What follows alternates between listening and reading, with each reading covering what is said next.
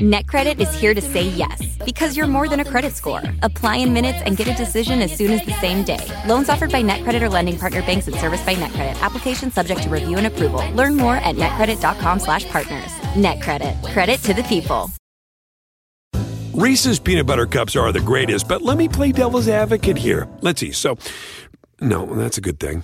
Uh, that's definitely not a problem. Uh, Reese's, you did it. You stumped this charming devil.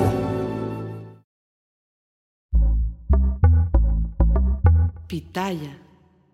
Hola, ¿qué tal? ¿Cómo les va? Bienvenidos, es un gusto saludarlos. Mi nombre es Felipe Cruz y les agradezco muchísimo que se conecten con nosotros a través de este canal de YouTube que se llama El Philip y también a través de nuestro podcast que lleva el mismo nombre, El Philip, y el cual el podcast lo pueden encontrar en Amazon Music o en Spotify. También, eh, bueno, aquí en el canal de YouTube, obviamente con ese nombre de El Philip, y también en Facebook. Eh, encuéntrenos como Locutor Felipe Cruz o El Philip. Ahí estamos disponibles totalmente para ustedes siempre que así lo deseen. Decían. Oigan, pues muchísimas gracias por acompañarnos, suscribirse, regalarnos un like y dejarnos un comentario.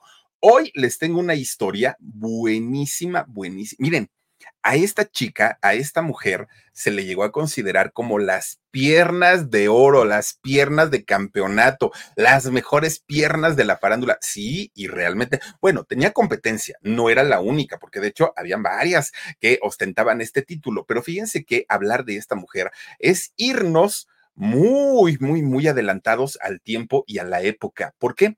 Porque fue eh, una mujer, y digo fue porque desafortunadamente ya no está entre nosotros, pero fue una mujer que definitivamente, híjole, no le importaban los prejuicios, no le importaba el qué dirán, y tan es así que pudo vivir una sexualidad plena, abierta, sin mayor problema, y de hecho el problema lo tenían los demás que no aceptaban su sexualidad, su bisexualidad, su homosexualidad. Pero fíjense que el caso de esta estupenda, estupenda actriz de quien hoy les vamos a platicar, su vida no solamente giró en torno a escándalos y en torno a su vida privada, no, hay mucho que contar de doña Sonia Furió. Fíjense nada más, esta actriz mexicana, pero además de todo súper bellísima y, como ya les decía, eh, nombrada por mucha gente como las piernas más bellas del cine.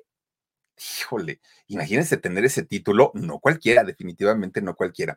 Sin embargo, como ya les decía, el hecho de que doña Sonia Furió fuera una mujer muy, muy, muy abierta, que no vivía con prejuicios, con tapujos, con tabúes, con nada de esto, fíjense que la llevó a ser vetada de la televisión, ¿sí? Fue vetada por expresar sus preferencias sexuales tal como eran, ¿no? Tal como eran, sin esconder absolutamente nada. Incluso Sonia Furió llegó en algún momento de su vida a aconsejar a otra actriz muy famosa de la época para decirle: mira, tú sal y di lo que eres, no te preocupes, ¿para qué? ¿Para qué eh, escondes tanto? Bueno, fue tanta la cercanía que tuvo con esta otra actriz que hasta terminaron de romance. ¿Qué tal, eh? Ahorita les voy a decir qué es lo que sucedió. ochenta y seis años tendría doña Sonia Furió si ella continuara con nosotros al día de hoy, una mujer que además de ser actriz también fue cantante de orígenes hispanoamericanos, sí, mexicana, pero obviamente también traía raíces hispanas. Fíjense que el nombre real es María Sonia Furió Flores. Ella, de hecho, nació en Alicante, España, pero ¿por qué decimos que es mexicana también? Ahorita les comento. Bueno, la historia de, de esta mujer es muy, muy, muy interesante porque fíjense que la, la vida de ella no era una vida de artistas, una vida de, de gente dedicada a los medios, ¿no? De hecho, la familia de Sonia Furió allá en España era... Eh, eran personas dedicadas más bien al asunto político. De hecho, don Nicolás eh, Furió, el papá, era un, ¿qué podríamos decirlo? Como aquí en México pueden ser los consejeros eh, electorales, allá era un concejal republicano. Fíjense que él eh, pues trabajaba para el ayuntamiento de Alicante, justamente allá en España. Obviamente un hombre con nombre, valga la redundancia, y con poder. No crean ustedes que era pues un político de, de, de medio nivel. No, en realidad eh, el señor Nicolás tenía gran poder allá, por lo menos en esta parte de, de Alicante.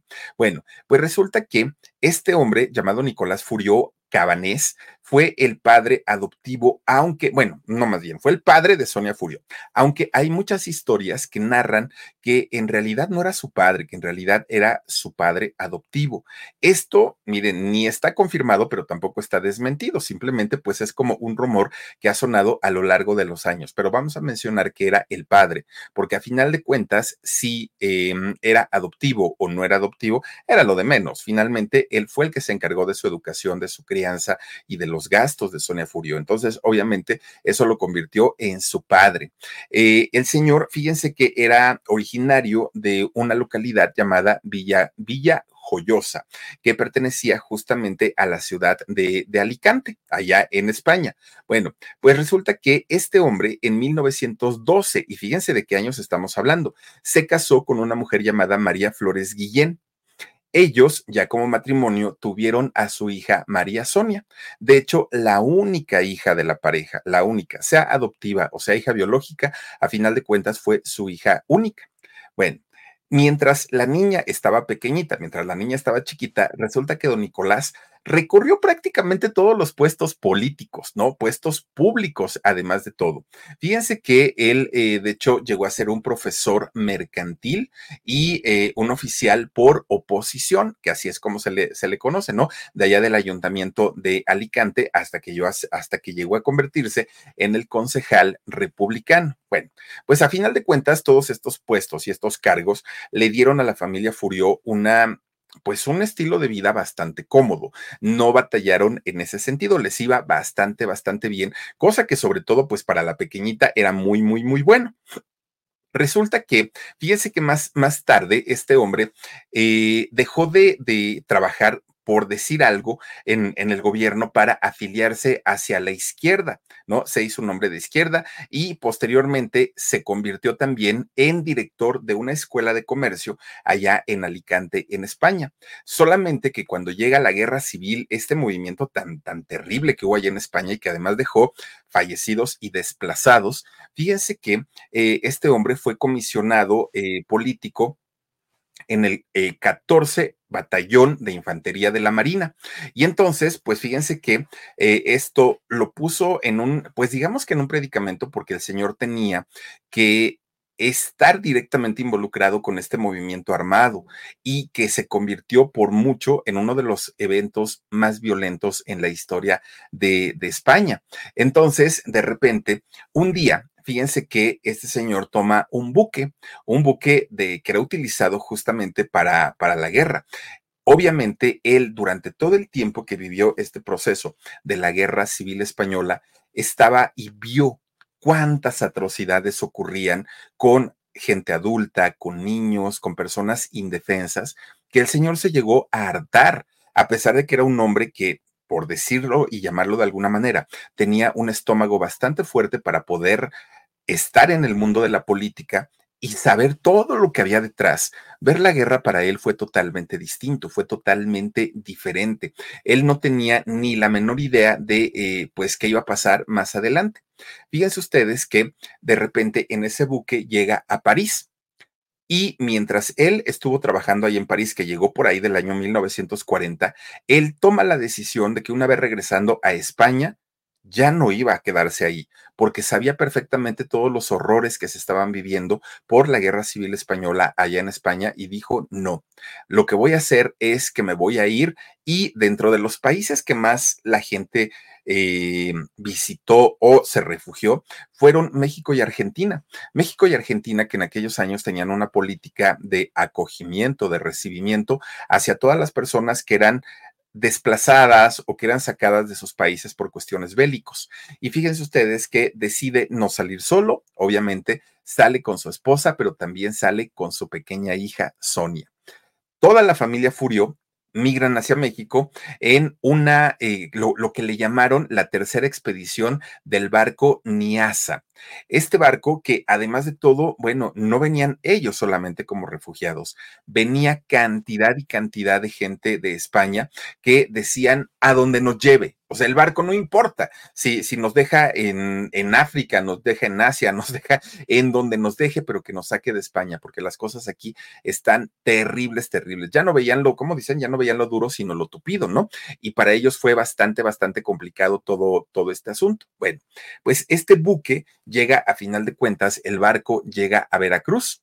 Y fíjense que en aquel momento eh, quien era el presidente de México era el eh, general Lázaro Cárdenas, y es el general Lázaro Cárdenas quien estaba auspiciando una ley, una iniciativa para la cual pues se les diera Eh, el apoyo total a esta gente que requería, ¿no?, venir al país, quedarse en México, pero además hacerlo de una manera legal. Reese's Peanut Butter Cups are the greatest, but let me play devil's advocate here. Let's see, so... No, that's a good thing. Uh, that's definitely not a problem. Uh, Reese's, you did it. You stumped this charming devil. Por eso es que Sonia Furió, con solo catorce años, se naturaliza mexicana. No le costó trabajo, bueno, sí trámites, ¿no? Pero no le costó trabajo porque había una ley, había una iniciativa que estaba impulsando el, eh, quien era presidente en aquel momento, el eh, este general Lázaro Cárdenas, para poder hacer que estas personas estuvieran en México de una manera legal, sin mayor problema. Bueno, pues llega esta muchachita que, aparte de todo, imagínense, catorce años, adolescente, muy bonita, pero, pero además de todo traía un talento para las artes. Algo que a ella le gustaba: el canto, el baile, la actuación, todo lo que tuviera eh, que ver con eh, la parte artística, la parte cultural, a ella le gustaba y a ella le encantaba desde aquel momento. Y de eso se dieron cuenta sus papás, que Sonia tenía cualidades artísticas. Fíjense que ella comienza a estudiar arte dramático. Y eh, esto no le fue nada sencillo, que aparte la familia de entrada no se quedan en Veracruz, la familia deciden eh, llegar hacia la Ciudad de México.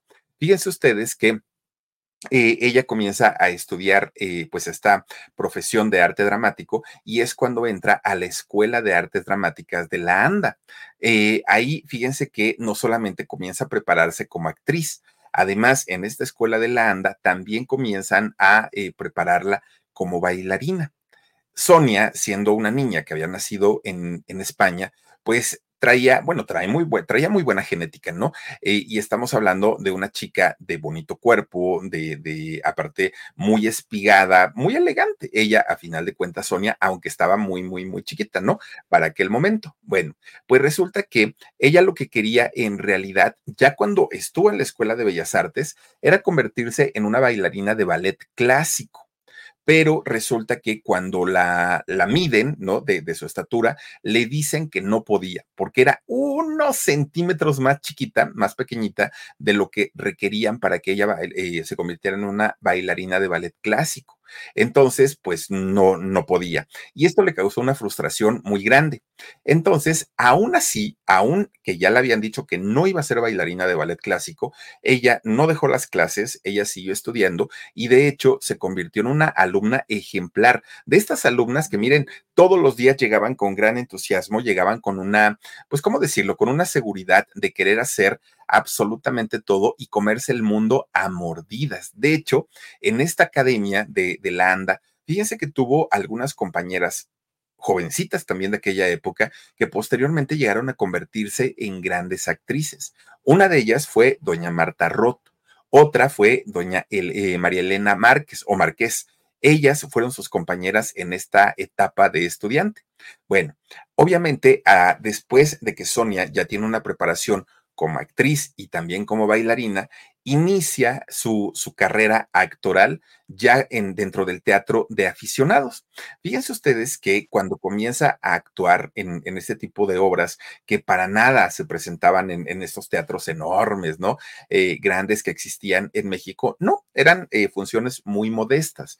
Pero a estas funciones solían acudir aquellos directores y productores que buscaban talento, que buscaban a estas chicas jovencitas, muy bonitas, pero que tuvieran un talento que ellos pudieran explotar en cine, en televisión o en radio. Bueno, pues resulta que con tan solo diecisiete años, estos productores eh, citan a Sonia Furió y la citan para darle un papel o un personaje muy pequeño en una película. Sonia Furió comienza su carrera pues en sí, en el teatro del más básico, pero a final de cuentas hace su debut ya oficial en el cine, y miren que estaba bien chiquita. Oigan, Sonia tenía apenas diecisiete años en aquel momento que hace su, su debut. Bueno, pues resulta que hace una, una película que se llamó Y Mañana Serán Mujeres. Esto ocurrió en el año mil novecientos cincuenta y cuatro. Sonia, pues obviamente estaba muy contenta, pero a partir de ahí su participación en, en el cine continuó, no se detuvo, y esto gracias a su belleza, a su buen físico, pero sobre todo a lo extrovertida que era esta chica. Hizo películas como El Seductor, Historia de un Marido Infiel, El Médico de las Locas, La Faraona. Ay, que por cierto, La Faraona la hizo nada más ni nada menos que con doña Lola Flores, La Faraona. Bueno, eran Eh, películas en donde ella, si bien salía como actriz de reparto, a final de cuentas era buen cine el que se hacía en aquella época, y claro que tuvo una importancia fuerte Sonia Furió en aquel momento. Bueno, pues resulta que en aquel momento es cuando le llega la oportunidad de protagonizar por fin una película. Fíjense que esta película se llamó El Campeón Ciclista. Sonia Furió, después de haber trabajado en muchas, en muchas, en muchas películas, al fin estaba alcanzando el protagónico en el cine mexicano. Algo uf, que no cualquiera puede eh, decir, yo lo fui. De hecho, fíjense que mañana les voy a platicar la historia de un gran actor de la época de oro del cine mexicano, gran actor, guapetón, pero ¿qué creen? Nunca logró ser protagonista. ¿Por qué? ¿Quién sabe? Pero tenía todo para, para poder hacerlo, nunca lo hizo. Y en el caso de Sonia, siendo muy jovencita, pues sí, obviamente el, el nombre de Sonia Furió iba adquiriendo fama, iba adquiriendo peso, iba adquiriendo prestigio dentro del mundo de la actuación. Y fíjense ustedes que la gente que la veía decían, bueno, esta niña, ¿de dónde es? Porque está muy bonita, pero aparte, ¿qué piernas tiene? O sea, en realidad Sonia Furió tenía unas piernas de campeonato. Y miren que eran apenas finales de los años cincuenta, cuando las chicas no podían mostrar abiertamente su cuerpo, abiertamente su figura, porque ya las estaban clasificando y catalogando de lo peor en aquel momento. Bueno, pues comienza a trabajar junto a don Germán Valdés Tintán. Con él hizo una mancuerna buenísima, buenísima. Sonia Furió salió en varias eh, películas junto a Tintán. De hecho, Sonia se convierte en una de sus musas de Germán, que aparte, don Germán Valdés, don Tintán, se sabía perfectamente que era un seductor empedernido, ¿no? Incluso fíjense que se llegó a comentar en algún momento que Sonia Furió y Germán Valdés Tintán llegaron a tener un, eh, un romance, un romance cuando aún don Germán estaba casado con eh, doña Rosalía, la mamá de su hija, fíjense, de, de, de su hija Rosalía Valdés. Bueno, eso nunca se comprobó, pero de hecho Sonia lo desmintió, pero sí se llegó a contar. Bueno, también llegó a trabajar nada más ni nada menos que con Viruta y Capulina, que, res, que apenas hablamos de ellos, ¿no? De, del pleitazo de Viruta y Capulina, y lo, lo hablamos aquí en el canal del Philip. Bueno, a final de cuentas, Sonia Furió ya estaba participando con estrellas muy importantes del cine, que obviamente lo, eh, esas películas las veían todos los, lo, los mexicanos en cualquier rincón del país. Y esto le da a Sonia Furió una fama tremenda, tremenda. Pero cuando llega el año mil novecientos sesenta, es cuando Sonia Furió en realidad tiene o le llega la oportunidad en donde sí.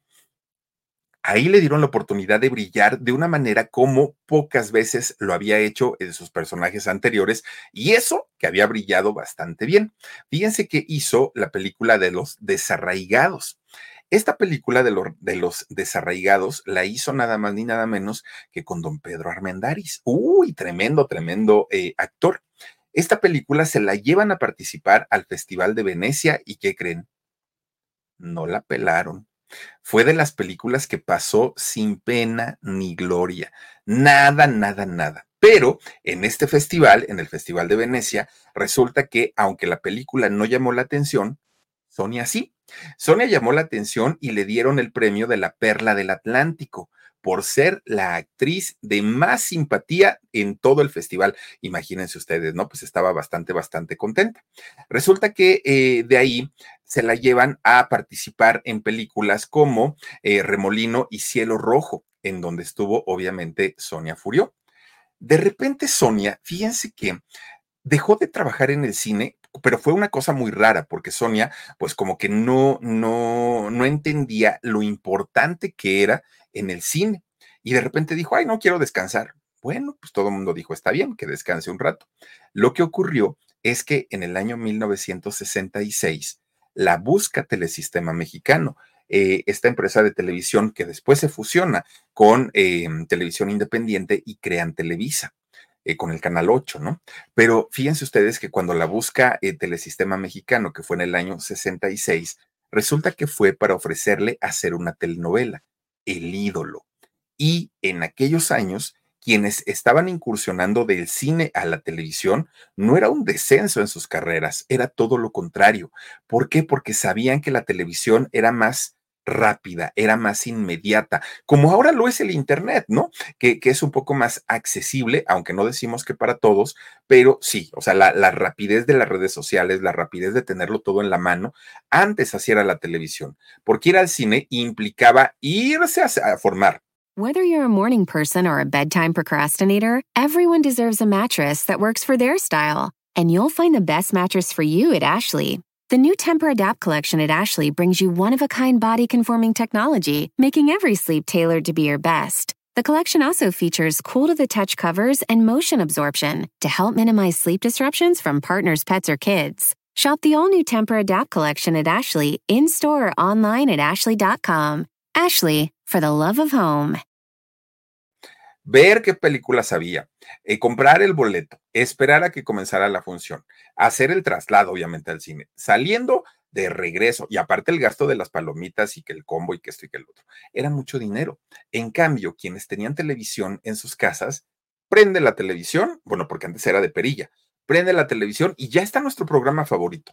Entonces la gente no es que haya dejado de ir al cine, pero sí bajó muchísimo, muchísimo la afluencia. Tan es así que cuando llegan los sesenta, que termina la, la, epo- la época de oro del cine mexicano, pues la televisión comienza a ganar terreno. Y eso lo sabía perfectamente doña Sonia Furió. Por eso es que en mil novecientos sesenta y seis ella acepta entrar de lleno a hacer telenovelas. Ahora, todo lo que fue los años setenta y los años ochenta, fíjense que fue la época de mayor éxito para Sonia, porque además estaba en la flor de su juventud, estaba bien bonita. Fue la época de, en la que la conocíamos como las piernas más hermosas de todo el espectáculo mexicano. Sí, no era la única, había otras que le decían, pues ahí te voy, no, quítate que ahí te voy. Entre ellas estaba Evangelina Elizondo, entre ellas estaba Lilia Prado, entre ellas estaba Rosita Quintana, quienes también con piernas de campeonato, bueno, la misma Silvia Pinal, ¿no? Pero obviamente, pues doña Sonia Furió se, co- se cosía aparte, totalmente aparte. Y esto la convirtió, pues, como en un símbolo juvenil de la belleza de aquellos años. Y para muchos caballeros era el decir, wow, pues sí voy al cine, pero si va a estar Sonia Furió, porque si no, no voy. O voy a ver la telenovela, pero si sale Sonia Furió, porque si no, no. No era ni siquiera el hecho de actúa bien o actúa mal. Todos querían ver esa belleza, pero además esas piernas que cautivaban a todo, a todo mundo, y que claro, le trajeron también varias oportunidades para poder trabajar a doña Sonia Furió. Bueno, tenía, como dicen por ahí, un cuerpo escultural. Ay, pero aparte, ¿saben qué tenía Sonia Furió? Que tenía, independientemente a eso, sus ojitos eran verdes, los ojos verdes, y eso pues claro que le daba un sello de elegancia, de distinción. Bueno, pues durante mucho tiempo la gente la metió en competencia directa con una Kitty de Hoyos, porque miren, las dos, las dos tenían una cinturitititititita, tremendas caderas y unas piernas muy bien torneadas. Entonces, pues traían de cabeza a varios productores de cine, de teatro, de televisión, de radio, a los galanes de la, de la época. Las dos, eh, doña Kitty de Hoyos y este, eh, obviamente doña Sonia Furió. Bueno, pues doña Sonia, que ya estaba trabajando en cine, ya estaba trabajando en eh, televisión también, pues estuvo presente. A ella le tocó vivir todo este auge de la televisión en México, cuando la televisión no era tan vista, y no porque no tuviera éxito, sino porque era muy difícil que la gente tuviera en casa una televisión, un aparato de televisión. Conforme se hizo un poco más asequible el, el, la, el tener el aparato en casa, la mayoría de los hogares tenían televisión, y esa etapa le tocó vivirla a ella. cuando en algún edificio, en alguna vecindad, en algún barrio, había una familia que tenía televisión en casa, lo que hacían es que cobraban cincuenta centavos y dejaban que toda la gente del vecindario entraba para que, entrara para que vieran la televisión. Y esa etapa le tocó vivirla a Sonia Furió, ¿no? De ver la televisión, de ser un medio muy elitista y donde pocos tenían acceso, a de repente un día ver que todo el país estaba conectado para ver una telenovela. Esa etapa tan bonita le tocó a doña Sonia Furió. Entonces ella pues estaba feliz y esto hizo que ella se siguiera preparando y no se quedara solamente siendo una actriz de cine, de teatro o de televisión. Incluso, fíjense que como sabía bailar, aunque no pudo ser bailarina de, de ballet, Sonia Furió sabía bailar perfectamente, se convirtió en vedette. Vedette es, pero, pero miren, cuando decimos vedettes, en aquellos años, ser una vedette era sinónimo de glamour, de belleza, de versatilidad, de sensualidad, de encanto. Tenían muchas cualidades las vedettes. Con el tiempo, fíjense que se degradó tanto el término de vedette que mucha gente relacionaba la, el, a los artistas, a las vedettes, con la prostitución, porque decían, ay no, ¿para qué ser vedette? ¿Para terminar siendo la amante de un presidente? No, gracias. ¿Para qué ser vedette? ¿Para que le regalen este, casas y joyas y autos los políticos corruptos? No, gracias. ¿Para qué ser vedette? Y, y así se iban. Entonces, el término vedette se desprestigió de una manera tremenda, pero en la época en la que le tocó todavía a Sonia Furió, ser vedette, bueno, era de verdad un privilegio, y a eso le tocó, por ejemplo, a una Olga Brinsky, ¿no? Cuando salían así todas, oh, llenas de plumas y muy elegante, una Rosy Mendoza, la, la princesa Yamal, todas estas vedettes que, bueno, fueron vedettes de adeveritas, ¿no? Wanda Seux, este, ¿quién más me voy? Es que me faltan muchas, muchas. Eh, vedettes grandes y realmente muy, muy, muy grandes. Pero ya les digo, posteriormente, pues como que la gente empezó a decir, uy, no, ser vedette es sinónimo de tal, tal, tal. Ya desde, desde Sasha Montenegro para acá, pues como que las cosas ya no fueron igual, ¿no? Bueno, pues fíjense que esto hizo que muchas, muchas vedettes muy famosas de aquella época dejaran su trabajo y lo dejaran porque no querían ser relacionadas con mujeres de la vida galante. Bueno, Sonia, eh, le iba tan bien en ese tipo de espectáculos nocturnos que incluso se atrevió a cantar. Fíjense que Sonia Furió durante algún tiempo presentó un espectáculo como intérprete de boleros. No le fue tan mal, tampoco es que tenía llenos totales, ¿no? Pero no le fue mal, digo, si nos ponemos a pensar que en realidad ella no era cantante, pues mal no le fue. Ahora, fíjense que en su vida eh, amorosa, obviamente, obviamente Sonia Furió, teniendo esa belleza y teniendo ese cuerpo, era de las mujeres más asediadas del espectáculo, más asediadas. El primer así romance, digamos, como en forma y como serio que se le llegó a conocer, fue aquel que se dijo que tuvo con Tintán, ¿no? En la época en la que estaba casada con, casado él con, con Rosalía, la mamá de su hija Rosalía. Pero, eh, pues les digo, ella lo negó siempre. Eh, doña Sonia Furió dijo que no, que esto no era cierto, por el contrario, don Germán Valdés pues simplemente se reía. Imagínense decirle, oiga, si es cierto que está siendo infiel con Sonia Furió, tampoco es que haya sido una ofensa, él simplemente callaba, no decía absolutamente nada. Pero fíjense ustedes que poco a poquito, poco a poquito, fueron saliendo, pues ahora sí, más historias, ¿no? Una, una de esas relaciones que se le conoció a Sonia Furió fue con Carlos Navarro y con Aldo Monti, aunque todo eso se decía que en realidad eran rumores publicitarios, que porque no, o sea, que no había forma y que no había manera. ¿Por qué? Porque si bien en los años cincuenta, en los años sesenta, a Sonia Furió se le llegó a, a tratar como una mujer inalcanzable por su belleza, por su fama, por su éxito, por su dinero, por lo que quieran, en realidad Sonia Furió nunca negó que ella podía mantener un romance con una mujer o con un hombre. Ella dijo, yo no tengo problema, yo a esta vida vine para disfrutarla, y si así me tocó disfrutarla, yo no tengo mayor inconveniente. Claro, todas estas, todos estos grupos moralistas pusieron el grito en el cielo y no daban crédito a que una mujer se expresara de esa manera. ¿Cómo va a ser posible que esté hablando de estas cosas que son de Satanás? Es el pecado. No, no, no, no, no. Bueno. Whether you're a morning person or a bedtime procrastinator, everyone deserves a mattress that works for their style. And you'll find the best mattress for you at Ashley. The new Temper-Adapt collection at Ashley brings you one-of-a-kind body-conforming technology, making every sleep tailored to be your best. The collection also features cool-to-the-touch covers and motion absorption to help minimize sleep disruptions from partners, pets, or kids. Shop the all-new Temper-Adapt collection at Ashley in-store or online at ashley dot com. Ashley, for the love of home. Claro que pusieron el grito en el cielo. ¿Por qué? Porque eran otros tiempos y porque era otra época en donde la gente no estaba preparada para tanta apertura, que en realidad mucha, mucha gente ubicaba a Sonia Furió como lesbiana, ¿no? Mucha gente decía, ay, es que esa señora es lesbiana. En realidad, más bien, yo creo que era bisexual, porque lo mismo tenía relaciones con hombres que con mujeres. Pero, pues sí, o sea, independientemente a que haya sido con una o con otra, de todas maneras la sociedad mexicana estaba escandalizada en aquel momento por lo que veían con eh, Sonia Furió.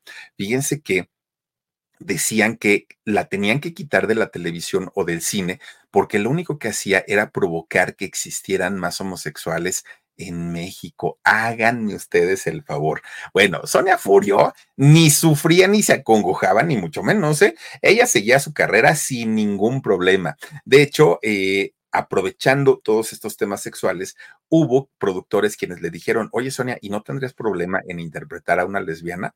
No, para nada, decía ella, yo no tengo ningún problema. Y por eso es que hizo películas que al día de hoy son películas consideradas como de culto, como El Deseo en Otoño. Es esta película del Deseo en Otoño, fíjense que eh, trae, la historia es de un triángulo amoroso entre don Guillermo Murray, papá de Rodrigo Murray, ¿no? Y de que hablamos también ya de la, aquí en el canal. Estaba Guillermo Murray, estaba Sonia Furió y estaba la guapísima Maricruz Olivier. Los tres, era el triángulo amoroso. Pero fíjense que, por cierto, Maricruz Olivier, que también ya hablamos de ella aquí en, en el canal del Philip, oigan, una mujer que toda su vida vivió atormentada por su lesbianismo.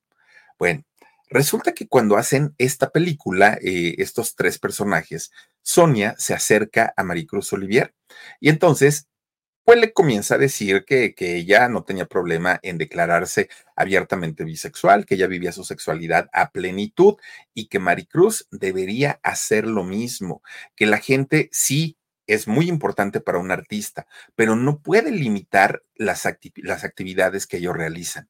Pues miren, se acercó tanto, tanto, tanto eh, Sonia Furió a Maricruz Olivier que resulta que se dice que terminaron en tremendo romance, que tuvieron un romance de mucho tiempo, mucho tiempo, y que después terminaron en tremendo pleito como la mayoría de las parejas y que ya luego ni se podían ver, pero sí que le ayudó, en ese sentido le ayudó mucho, aunque Maricruz abiertamente nunca, nunca logró hablarlo eh, públicamente, pero Sonia, ella sí no tenía problema. Fíjense que después hizo otra película que fue muy importante para Sonia Furió, que se llamó Tres Mujeres en la, en la Hoguera.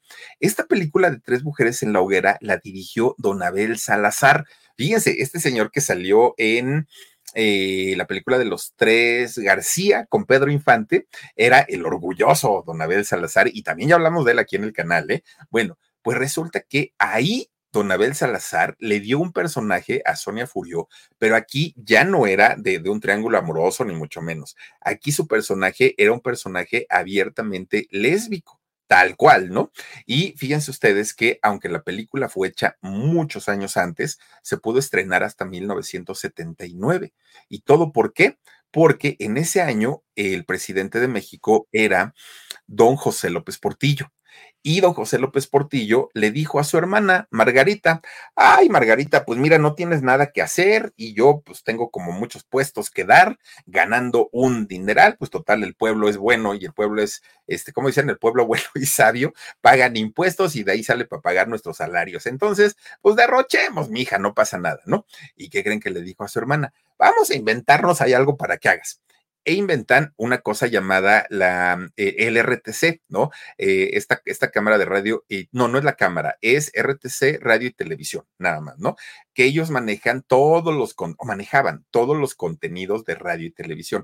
Y hay de ellos donde se dijera una mala palabra, se mostrara de más. Bueno, ellos estaban vigilando todo el tiempo la R T C, que todo se, se diera de una manera muy moral, según, según el gobierno. Doble moral, por cierto. Bueno, pues resulta que esta película no pudo salir hasta que doña eh, Margarita dio la autorización, porque sin la autorización de ella, pues simplemente no se podía hacer nada. Ahora, fíjense que es muy raro porque en, en, yo estuve checando y en los créditos de esta película de Tres Mujeres en la Hoguera no aparece Sonia Furió, pero en su biografía y en todos lados dice que sí, que sí la hizo. Bueno, pues resulta que nuevamente en esta película sale Maricruz Olivier, Pilar Pellicer, Pellicer y Maritza Olivares. Bueno, ahora sí que, pues, pues, ¿qué les digo, no? Resulta que, ay, ¿saben quién sale en esta película? Y bien jovencita, bien, bien, bien jovencita, pues digo, para rematar, ¿no? El cuadro, doña Daniela Romo. Daniela Romo sale bien jovencita, ¿no? El galán de la película, pues, era Rogelio Guerra, galanazo de, de, de, de la época. Pero sale Daniela Romo, y fíjense las que participaron. Estaba Maricruz Olivier, Pilar Pellicer, Maritza Olivares, Daniela Romo y, este... ahí eh, Sonia Furió, fíjense nada más. Bueno, por algo las escogió, ¿no? Don, don Abel Salazar, que además de todo, pues gran productor, gran actor, pero también gran productor. Bueno, pues resulta que, fíjense que doña Sonia Furió, que ella sabía que los papeles que hacía eran fuertes, eran intensos, pero eran de calidad. Eso sí había que reconocérselos.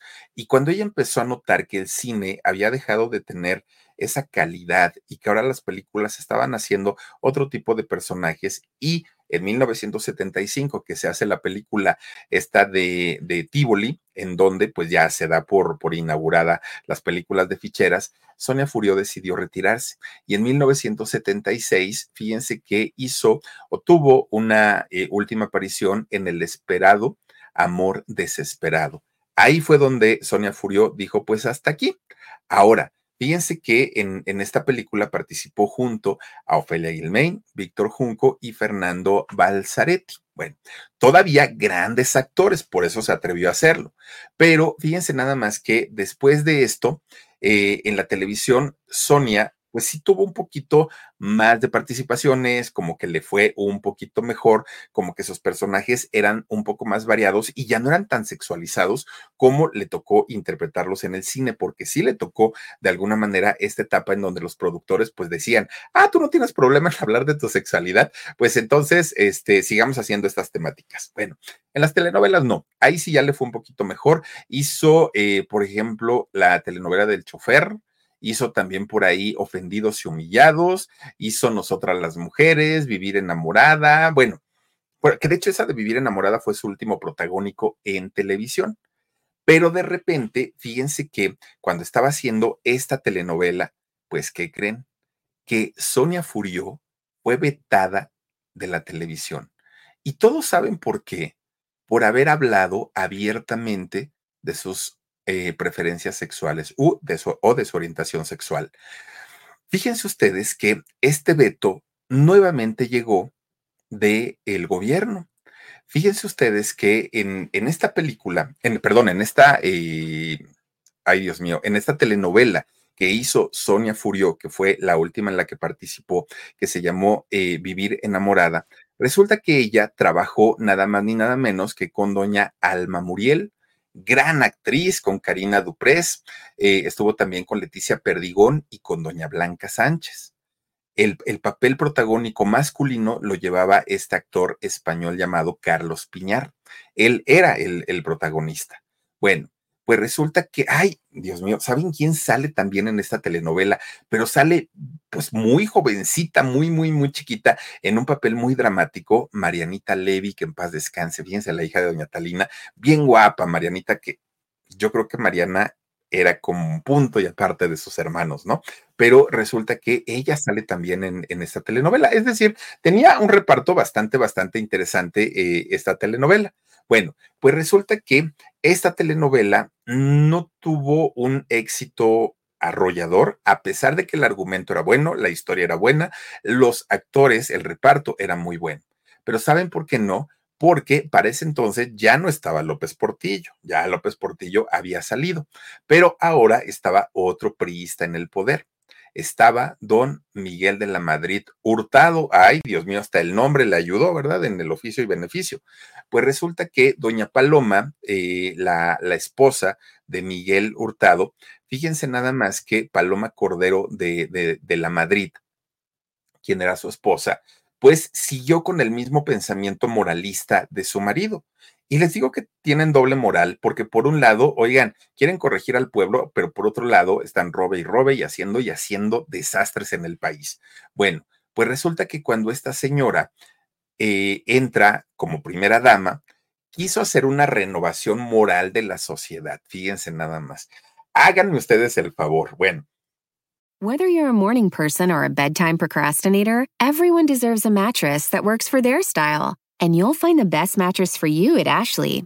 The new Temper-Adapt collection at Ashley brings you one-of-a-kind body-conforming technology, making every sleep tailored to be your best. The collection also features cool-to-the-touch covers and motion absorption to help minimize sleep disruptions from partners, pets, or kids. Shop the all-new Temper-Adapt collection at Ashley in-store or online at ashley dot com. Ashley, for the love of home. Dicen por ahí el burro hablando de orejas. ¿Por qué? Porque pues también la moralidad tiene que ver con la honradez y por algo los gobiernos en México no se han caracterizado de ser los más honestos del mundo. Bueno, pues resulta que doña Paloma hace una carta, una carta dirigida nada más ni nada menos que al Tigre Azcárraga, al mero mero de, de Televisa, y le estaba solicitando que sacara del aire programas, pero además actores y actrices que tuvieran tendencias homosexuales. Todo lo que tuviera referencia a algo distinto debía ser sacado de la televisión. Por favor, o sea, no crean ustedes que, lo, que, que estaba imponiendo las cosas la señora. No, en realidad era pues como, como un favorcito que estaba pidiendo, ¿no? De hecho, fíjense que en esta lista que mandó doña Paloma eh, Cordero, en realidad no estaba pidiendo la cabeza de mujeres. Estaba solamente en la lista pidiendo a hombres, a hombres que era más que evidente que eran homosexuales y que estaban en la televisión. Entre ellos se encontraba Carlos Piñar. En esa lista también estaba Enrique Álvarez Félix, el hijo de la doña. Estaba Antonio Valencia y había otro por ahí, fíjense que se me olvidó quién era el otro que, que estaba en esta lista. Bueno, había varios, de hecho. Pues obviamente estos actores, aunque eran muy importantes en Televisa, aunque generaban mucho rating, pues venía la orden de presidencia y no podían decir que no. Entonces, pues los corrieron. Pero no solo los corrieron, los vetaron de la empresa. Ya no pueden trabajar aquí. Miren, nos están causando problemas con el Preciso. Entonces, Sonia, Sonia Furió, se entera de que habían corrido a sus grandes amigos, entre ellos el protagónico de la telenovela que ella estaba haciendo en el momento, que era don Carlos Piñar. Se entera y se enfurece tanto que fue a reclamar doña Sonia. No le hicieron caso, pero fíjense que ella, muy profesional, terminó de hacer la, la telenovela y al terminar el último capítulo, ella solita renunció. Renunció porque dijo: yo no puedo estar en una empresa en donde ahora resulta que llevar mi vida privada de una manera privada les duele, les pesa. Yo no puedo ser así. Y si la señora primera dama es una mujer conservadora, pues que lo sea en su casa y que nos ponga el ejemplo, pero el ejemplo que nos está poniendo es muy distinto y muy, muy, muy diferente. Entonces, fíjense que, pues, Sonia Furió no estaba para aguantar esos maltratos y con la mano en la cintura dijo: ahí se ven, yo me voy, yo no quiero saber nada de medios que, que, que tienen que ver con estas cosas de, de rechazo. Y miren de qué época estamos hablando. Le hubiera tocado hoy a doña Sonia Furió, bueno, ya les hubiera puesto sus cachetadones, yo creo. Pero fíjense ustedes que eh, sí, Televisa era la todopoderosa, Televisa ponía y quitaba presidentes, pero no dejaban de ser, pues, una, una pieza de ajedrez más en el tablero de presidencia. Entonces, pues ellos tenían que, que cuadrarse a lo que presidencia dijera. Y si lo había dicho la primera dama, pues claro, con mayor razón teníamos que hacerle caso, ¿no? Entonces, fíjense ustedes que como Televisa decidió obedecer lo que dijo doña Paloma Cordero, pues finalmente se quedan sin protagonista y se quedan sin grandes, grandes actores y además se quedan también sin doña Sonia Furió. ¿Qué fue lo que hizo eh, Sonia? Bueno, los demás chavos se quedaron sin trabajo, pero en el caso de Sonia, fíjense que ella mmm, se puso a hacer teatro, tampoco es que haya sufrido tanto. Ella dijo, ay, pues yo, me, yo, yo tengo medios para seguir trabajando. Hizo teatro y sí regresó a Televisa, pero cuatro años después. Mientras eh, ella regresó, obviamente ella regresa diciendo que nunca iba a negar quién era, que nunca iba a engañar a la gente, que ella estaba feliz con, con su vida. Ay, perdón, y nadie tenía que meterse con, con ella. Algo que yo creo que a estas fechas se debe de aplaudir muchísimo, porque no cualquiera tiene este valor como para enfrentarse, ¿no? ¿Por qué? Porque Sonia no estaba dispuesta a enfrentarse a la discriminación y a la condena que le estaban imponiendo sus compañeros en aquel momento. Bueno, pues miren, a diferencia de una Maricruz Olivier, que Maricruz siempre guardó silencio, eh, Sonia no. Sonia sí lo habló, sí lo dijo directito, dijo quién era, y gracias a eso pues comenzó a haber apertura, no solamente en la televisión, sino en la vida real. Fíjense ustedes que incluso, incluso se habló también de una relación de Sonia Furió con doña Regina Torné, tan guapa ella. Oigan, por cierto, quién sabe qué pasaría con su hija de, de doña Regina Torné. Ya ven que estaba en la cárcel por haber... quitado, haberle quitado la vida a, a un hombre, bueno, una cosa espantosa de, de doña Regina Torné, pero este, fíjense que se hablaba de un romance con ella, con, con doña Regina durante mucho tiempo, que incluso eh, Tonia, Sonia Furió, perdón, encabezó durante mucho tiempo junto con Regina movimientos a favor eh, del respeto hacia las minorías, hacia las orientaciones sexuales distintas y diferentes, algo que, bueno, lo hicieron en un tiempo y en una época en lo que sí era noticia, ¿no? En aquellos años. Hoy, que alguien levante la mano y que diga yo estoy a favor o estoy en contra, genera, sí, pero ya no tanto como se generaba en aquellos años. Hoy es de alguna manera más eh, visto, de una manera más natural, de una manera en la que la gente dice, no estoy de acuerdo, pero respeto. Ah, bueno, pues ya por lo menos es un gran avance, ¿no?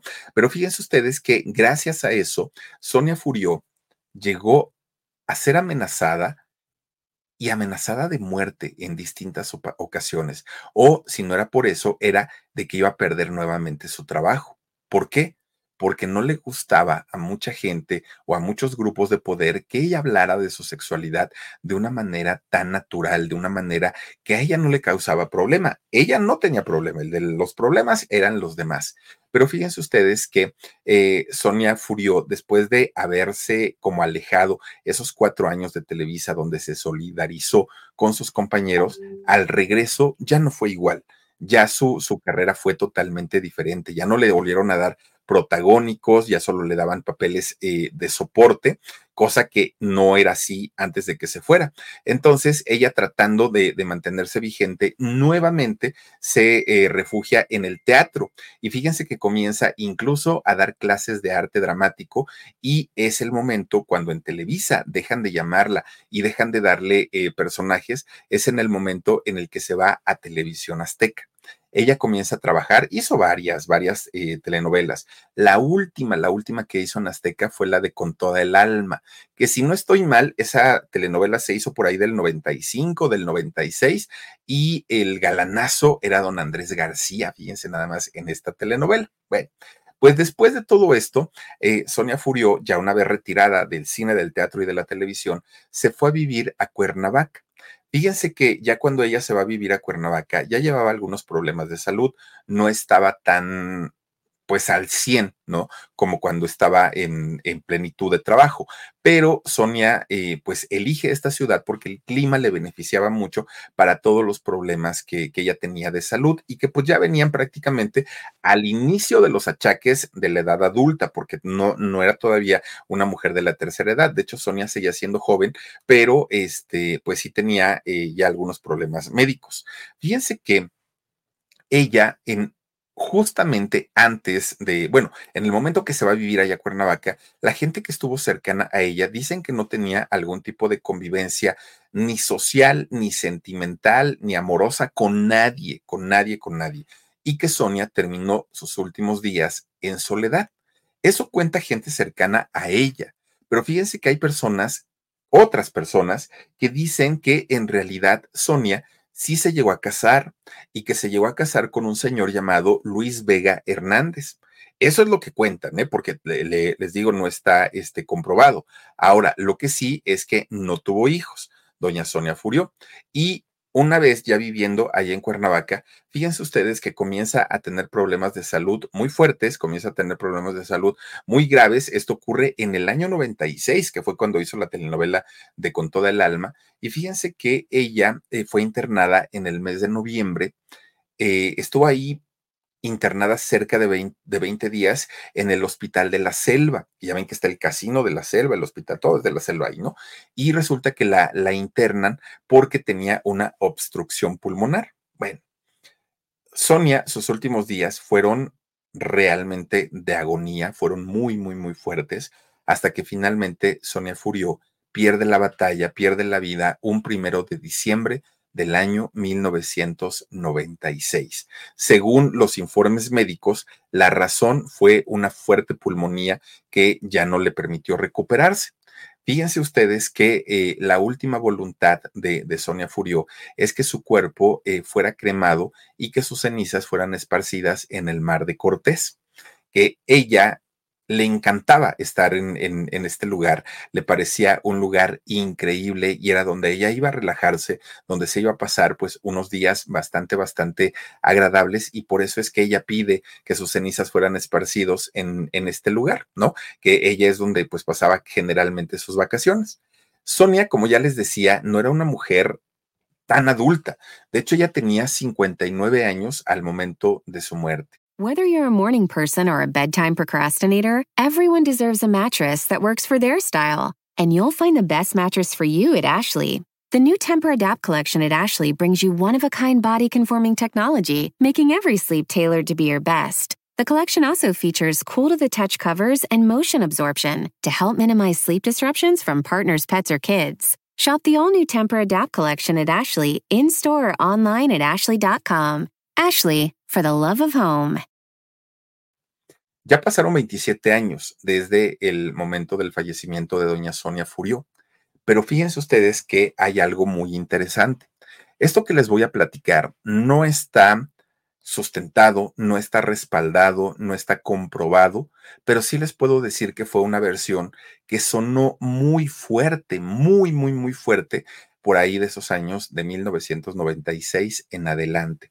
Y es que esta versión asegura que esa manera de ser de Sonia Furió, tan valiente, tan, tan entrona, tan, eh, pues, pues tampoco, tampoco pensativa en lo que la gente opinara de ella, pues hizo que comenzara a tener enemigos de ciertos grupos en todos los sentidos, políticos, sociales, morales, religiosos, en todos, o sea, que, que, que Sonia tenía enemigos por todos lados, que veían muy mal que ella hubiera hablado de un tema tan delicado en la época en la que no se podía hablar de estos temas.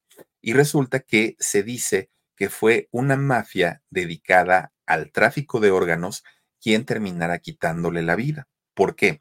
Porque en sus últimos años, según esta otra versión, Sonia tenía eh, problemas en uno de sus riñones.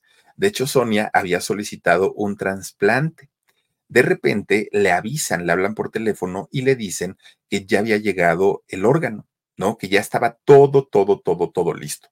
Bueno, pues justamente ya teniendo fecha para la operación de, del trasplante, que ya tenía todo listo, pues resulta que le dicen que la familia del donante había cancelado la donación de ese riñón y que ya no se iba a llevar a cabo. Sonia, quien además de todo era una mujer de verdad muy entrona y que no le tenía miedo absolutamente a nadie, dijo: no, esto se me hace muy raro, aquí hay gato encerrado y voy a comenzar a investigar, dijo Sonia Furió, y comenzó a hacer eso. Pero además se cuenta, nuevamente les digo, yo no sé si esto sea real, pero por algo comenzó a circular muy fuerte en aquellos años. Dicen que Sonia conocía a la familia del donante.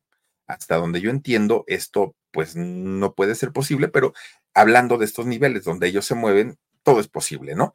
Eh, y, y hablo de, de gente que tiene fama, que tiene dinero, pudo haber sido.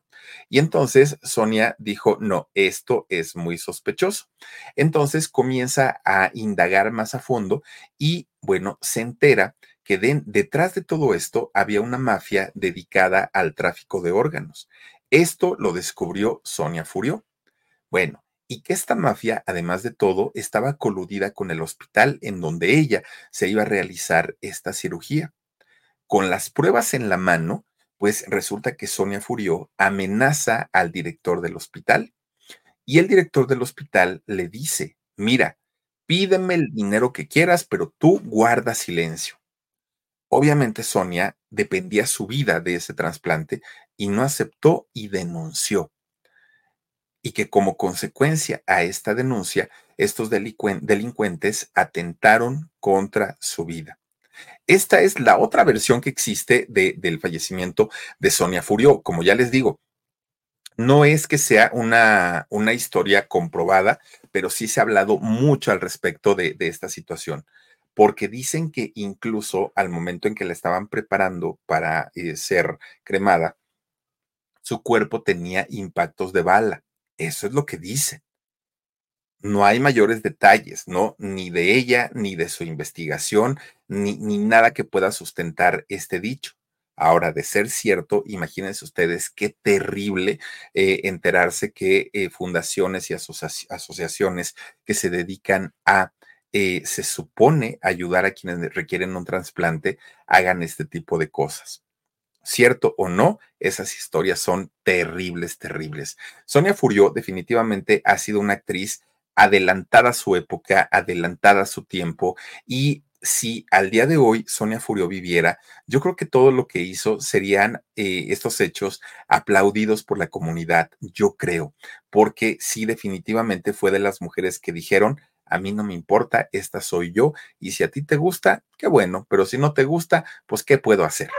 Una mujer que realizó veintisiete películas, no es cierto, cincuenta películas y dieciocho telenovelas, no sé ni de dónde saqué los veintisiete, cincuenta películas y dieciocho telenovelas son los trabajos que realizó doña Sonia Furió, y que bueno, pues desafortunadamente, haya sido por una cosa o por otra, al día de hoy ya no está con nosotros esta gran actriz, cantante, bueno, de todo, de todo, doña Sonia Furió, y bien guapa, y se fue muy joven. En paz descanse, y a todos ustedes les agradezco mucho que nos hayan hecho el favor de acompañarnos esta noche. Cuídense mucho, pásenla bonito, tengan dulces sueños, y no olviden eh, suscribirse a nuestro canal, regalarnos un like, y sobre todo, acompañarnos todos los días a las nueve treinta de la noche con una historia totalmente diferente. Soy Felipe Cruz, El Philip, gracias Dani Álvarez, y nos vemos. Adiós. Besos. The living room is where you make life's most beautiful memories. But your sofa shouldn't be the one remembering them. The new life-resistant, high-performance furniture collection from Ashley is designed to withstand all the spills, slip-ups, and muddy paws that come with the best parts of life. Ashley high-performance sofas and recliners are soft, on-trend, and easy to clean. Shop the high-performance furniture in-store or online at ashley dot com. Ashley, for the love of home. You can host the best backyard barbecue when you find a professional on Angie to make your backyard the best around. Connect with skilled professionals to get all your home projects done well. Inside to outside, repairs to renovations. Get started on the Angie app or visit Angie dot com today. You can do this when you Angie that.